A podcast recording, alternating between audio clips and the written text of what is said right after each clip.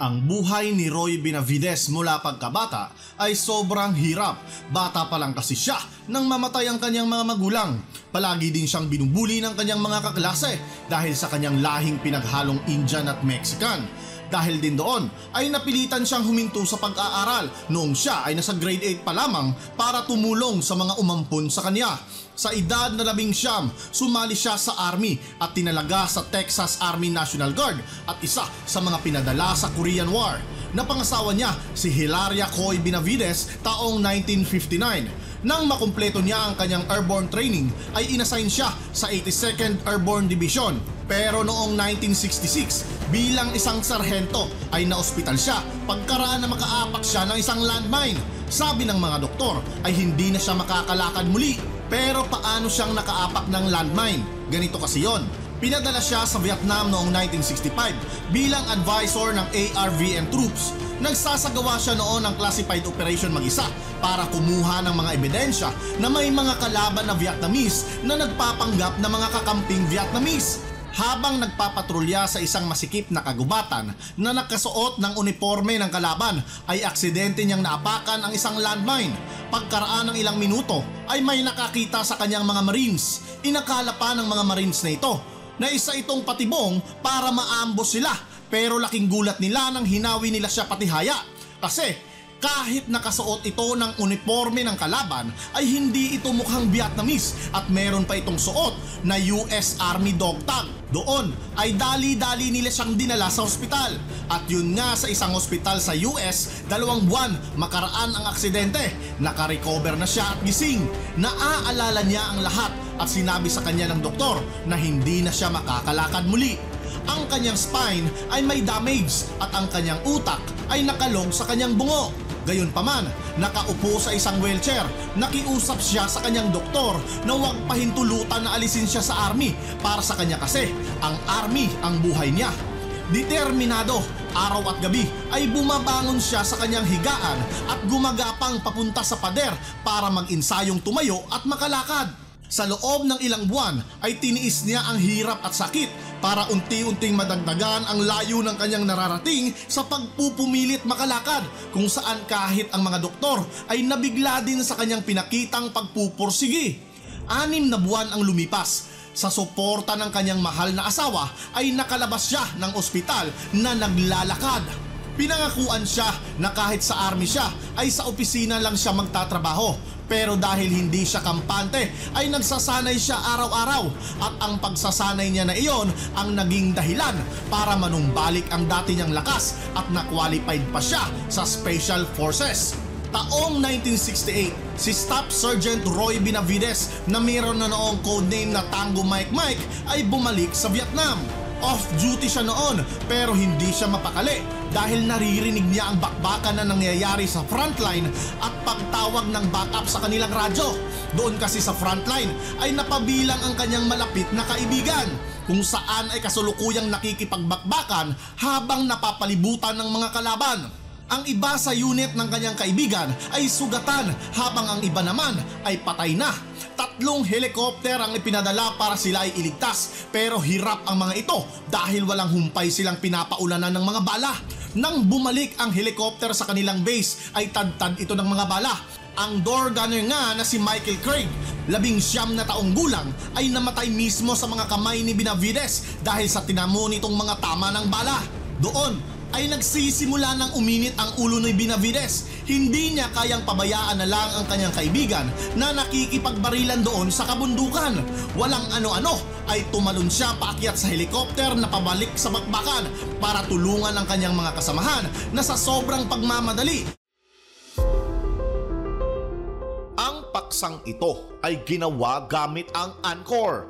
Ang Anchor ay ang pinakamadaling paraan para gumawa ng podcast na kagaya nito. Hindi na kailangan ng komplikadong mga tools. I-install, mag-create at i-publish sa iba't ibang platform. Ganun lang kadali.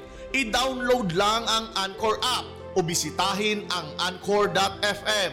Anchor, ang pinakamadaling paraan para gumawa ng podcast na kagaya nito. Ay hindi pa siya nakapagdala ng baril.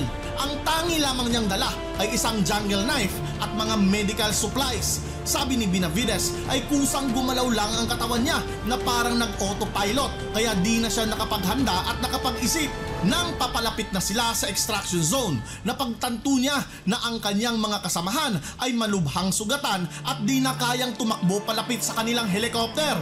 Binabayo din sila ng mga sunod-sunod na putok kaya ang ginawa ng kanilang piloto na si Larry McKevin ay isinigzag ang lipad ng helicopter para maiwasan na matamaan sila ng bala. Nang makalapag sila ay dali-daling lumundag si Benavides dala-dala ang medical bag at tumakbo papasok sa gubat sa kanyang mga kasamahang sugatan habang pinapaulanan pa rin ng bala ng mga kalaban. Tinamaan siya sa paa pero di niya iyon inalintana. Natagpuan niya ang isa niyang kasamahan sa likod ng isang puno na gumaganti ng putok sa mga kalaban. Ang isa nitong mata ay nakalawit na hanggang leeg. Naliligo na rin ito sa sariling dugo. Ang iba pa niyang kasamahan ay nakahandusay sa lupa at puno ang katawan ng mga pansapin sa mga sugat. Hinila ni Benavides ang lahat ng sugatan, patay man o buhay, papunta sa defensive position para madirekta ang kanilang putok sa mga kalaban at mabigyan ng morphine na malubhang sugatan. Nakita niya ang kanyang kaibigan at ang isang interpreter sa di kalayuan. Sinenyasan niya ang mga ito na lumapit sa kanya pero pinaulanan ulit sila ng bala. Tinamaan ulit si Benavides sa kanyang hita. Dala ng adrenaline rush ay naghagis siya ng green smoke grenade para makita ng kanilang piloto para maghanda na para ilikas sila. Ang iba niyang kasamahan na nakakatayo pa ay nagsitakbuhan na rin papalapit sa helikopter. Dinampot naman niya ang isang AK-47 para i-cover ang mga kasamahan na tumatakbo papuntang helikopter. Doon ay nakita niya ang kanilang team leader na noon ay patay na rin. Meron itong hawak na intel documents na hindi pwedeng makuha ng mga kalaban. Natakpuan siya na binabides na nakahandusay malapit sa kinaroroonan ng mga kalaban. Pero hinila pa rin niya ito palapit sa helicopter. Habang hila-hila niya ito ay tinamaan siya ng bala sa tiyan at ang kanyang likod ng shrapnel ng may sumabog na granada malapit sa kanya. Doon ay nawalan siya ng malay. Nang magising siya, ay napilitan siyang iwan ang katawan ng team leader. Nakita niya na ang helikopter ay bumagsak sa lupa mula sa tama ng mga bala at ang piloto ay wala ng buhay.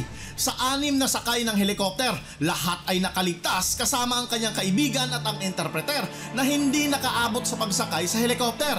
Hinila sila ni Binavides palayo sa bumagsak na helikopter. Tinurukan din niya sila ng morphine at inayos ang perimeter ng crash site. Tumawag din siya ng air support at doon nga ay binomba ng F-100 ang kinaroroonan ng mga kalaban. Nang makalayo ang fighter jets, ay umpisa na namang nagpaulan ng bala sa kanilang mga kalaban. Binigyan ni Benavides ang kanyang kaibigan ng pangatlong dose ng morphine pero tinamaan ulit siya ng bala sa paa. Ang kanilang posisyon ay napapalibutan ng mga kalaban at mukhang hindi na sila mabubuhay pero hindi siya nawala ng pag-asa walang ano-ano ay biglang may lumapag na isa pang rescue helicopter. Kasama ang rescue team ay paisa-isa nilang binuhat ang mga sugatan papunta sa helicopter at hindi inalintana ang pagpapaulan sa kanila ng bala ng mga kalaban. Tinamaan ang dalawang miyembro ng rescue team sa likod habang pagapang na hinihila ang ibang sugatan papunta sa helicopter. Yung sugat sa mukha ni Benavides dulot ng mga shrapnel na sinabugan siya ng granada kanina ay nagbigay din sa kanya ng problema dahil ang dugo na dumadaloy sa kanyang mukha ay naging sagabal para hindi siya makakita ng maayos. Papalapit sana siya ulit sa patay na team leader para kunin ito nang biglang may humampas sa kanya ng bat ng rifle at tinamaan ang kanyang panga sabay saksak sa kanya ng bayoneta. Sinigawan niya ang kanyang kaibigan na barilin ng kalaban pero hilong-hilo pa rin ito sa morphine kaya hindi ito nakapag-react agad. Binunot ni Benavides ang kanyang jungle knife at pinagsasaksak ang sundalong kalaban hanggang sa mapatay niya ito. Tapos ay hinila niya ang patay na team leader palapit sa helikopter. Bumalik ulit siya sa gubat Ang paksang ito ay ginawa gamit ang Anchor. Ang Anchor ay ang pinakamadaling paraan para gumawa ng podcast na kagaya nito. Hindi na kailangan ng komplikadong mga tools. I-install, mag-create at i-publish sa iba't ibang platform. Ganun lang kadali. I-download lang ang Anchor app o bisitahin ang anchor.fm. Anchor, ang pinakamadaling paraan para gumawa ng podcast na kagaya nito. At paisa-isang binuhat ang iba pang sugatan na kakampi. Napatay din niya ang dalawa pang kalaban gamit ang AK-47 nang mapansin niya itong tumatakbo papalapit sa kanilang helikopter. Pagkatapos noon ay binalikan pa niya ulit ang interpreter at sinira ang mga classified material kahit na nanlalabo pa rin ang kanyang paningin dahil sa mga dugo niya sa mukha. Saka lang siya pumayag na umakyat sa helikopter nang masiguro niyang naisakay na niya lahat ng kanyang mga kasamahan, patay man o buhay. Siya ang pinakahuling umakyat sa helikopter at umalis sa battlefield. Sa pagkakataon na iyon, doon lang niya napansin na ang balang tumama sa kanyang tiyan kanina ay nagbigay ng malaking sugat sa kanyang tiyan para lumuwa ang kanyang bituka. Habang paalis ang helikopter ay nakahiga siya at hawak-hawak ng kamay ang kanyang lumuluwang bituka at pilit na binabalik papasok sa kanyang tiyan. Tagtad ng bala ang helikopter at sira-sira ang mga instrumento nito pero ligtas na nakaalis at nakauwi sa kanilang base. Nang sila ay makalapag, paisa-isang binuhat ang mga katawan na sakay ng helikopter at nagulat ang mga medic dahil may tatlong bangkay ng kalaban na naisakay sa helikopter. Sinadya daw iyon ni Binavides dahil nagbabaka sakali siya na meron silang makuha ditong mga classified materials. Hindi makapagsalita si Binavides dahil basag ang panga nito mula sa pagkakapalo sa kanyang panga kanina. Ang mga dugo ay natuyo na rin sa kanyang mukha at mata kaya di niya ito maidilat. Nagtamo siya ng 37 saksak mula sa bayonet. Maliban pa doon ay nagtamo din siya ng maraming sugat mula sa shrapnel at bala sa kanyang katawan. Nakalabas din ang kanyang bituka at pagtitingnan mo ay masasabi mong patay na siya o kung buhay man ay hindi na magtatagal. Binuhat siya ng mga medic para ipasok sa body bag ng mga patay. Nang isasara na ang body bag ay napansin siya ng kanyang kaibigan. Sumigaw ito na si Roy yan, si Roy Binavides. Sinabi ng doktor na wala na silang magagawa para kay Binavides at siguradong hindi na ito magtatagal. Pero gamit ang natitira niyang lakas ay dinuraan ni Binavides ang doktor sa mukha kaya napasabi na lang ito na sa tingin ko ay makakaya niya at mabubuhay siya. Nilipad siya papuntang Japan para sa intensive surgery tapos ay dinala sa Brock Army Medical Center kung saan doon siya magpapagaling ng halos isang taon. Si Roy Binavides ay nakaligtas ng anim na oras sa impyerno at naisalba din ang walong buhay. Pinarangalan siya ng kanyang commander ng Distinguished Service Cross dahil ang proseso daw sa pagbibigay sa kanya ng Medal of Honor ay masyadong matagal at saka hindi siya sigurado kung mabubuhay pa si Binavides para tanggapin ang kanyang award. Pero noong February 24, 1981 sa pangunguna ni US President Ronald Reagan ay inabot sa kanya ang parangal na Medal of Honor. Sabi pa ni President Reagan, kung ang kwento ng kabayanihan ni Binavides ay isang script sa pelikula ay tiyak na hindi ito paniniwalaan. Sabi ni Binavides, ang tunay na mga bayani ay ang mga taong binubuwis ang kanilang buhay para sa kanilang bayan. Ayaw daw niyang tawagin siyang bayani dahil ginawa lang niya kung ano ang sa tingin niya ay nararapat.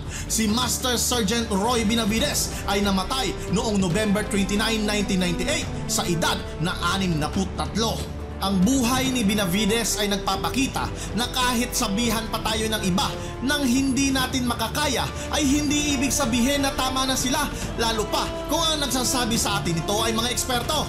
Hindi ibig sabihin na sa oras na mukhang wala ng pag-asa ay wala na nga talagang pag-asa dahil minsan ang tagumpay ay hindi sa umpisa nakukuha kundi sa pinakadulo na halos gusto mo nang sumuko. Lagi nating tandaan na sa buhay natin hindi maiiwasan na maging impyerno ito.